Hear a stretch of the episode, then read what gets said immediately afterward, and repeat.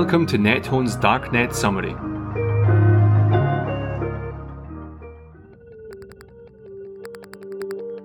NetHone is a fintech company that fights online transaction fraud using its proprietary software solution. In order to keep clients safe, we keep track of what's happening in the darknet, the sometimes murky underbelly of the web where fraudsters exchange the tools and knowledge to plan their criminal activities. That's why we've created this podcast to share with you what our experts have found during their investigations.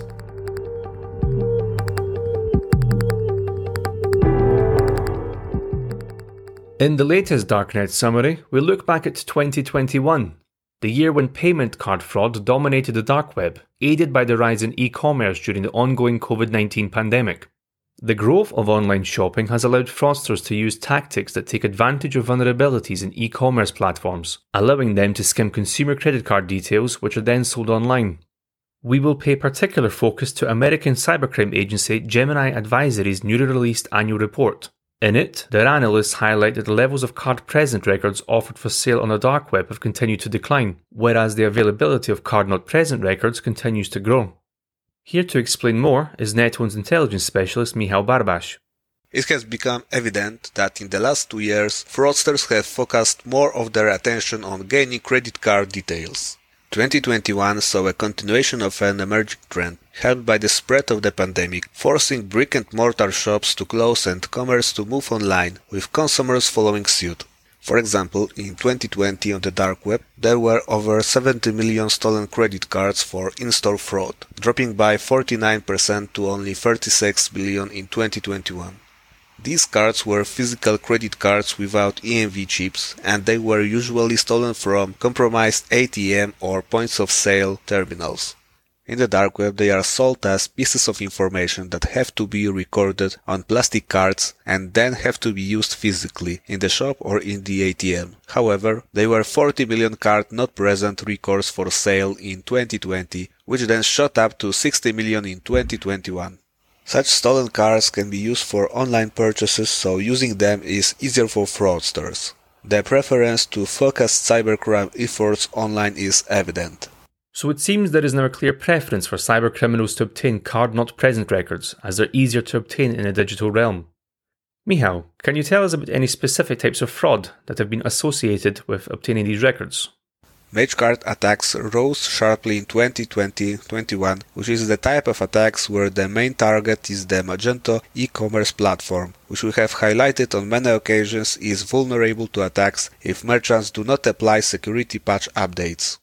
Malicious actors particularly like to target small to medium-sized merchants that often lack the security resources of larger companies and may not patch security updates in good time or at all. One particular vulnerability that is exploited is the Google Tag Manager script, which provides a web-based interface to create and manage containers, which in turn provides a perfect malware delivery system. This technique capitalizes on the ability to place JavaScript within the GTM container. Two variants that abuse GTM containers have been observed. One that embeds malicious eSkimmer script in the container and another that uses the container to download eSkimmer script from a separate dual-use domain. This tactic has become increasingly popular and is concerning as fraudsters are able to hide malicious scripts on legitimate and trusted sites. Once records are obtained, they are sold on dark web marketplaces. A typical fraudster buyer needs to ensure the card's validity, as there is never a guarantee the details are legitimate.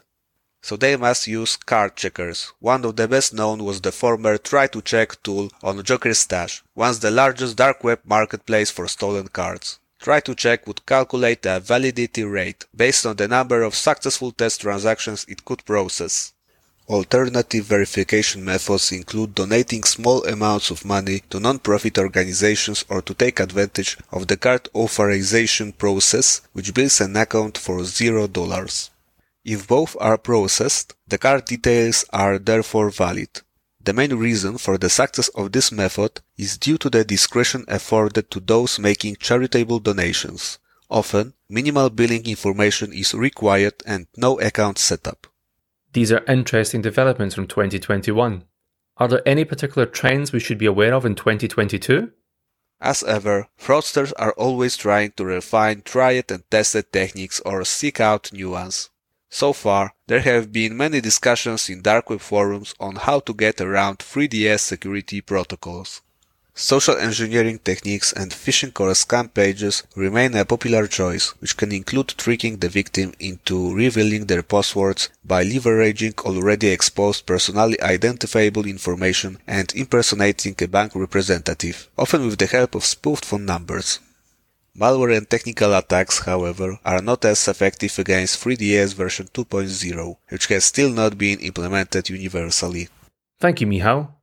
Drumming the message home, one of the key tactics to limit the impact of fraud is to keep all systems up to date, and those using 3DS 1.0 security protocols should definitely consider upgrading to version 2.0. That's the end of the Darknet summary. Be sure to subscribe to our podcast and tune in next month for the latest episode of the Darknet summary. Our blog at nethone.com also contains a wealth of expert analysis on the dark web and anti fraud issues in general so feel free to check us out. If you wish to contact us regarding anything you've listened to or have general suggestions for us, we'd be delighted to hear from you. Send us an email to contact at nethone.com.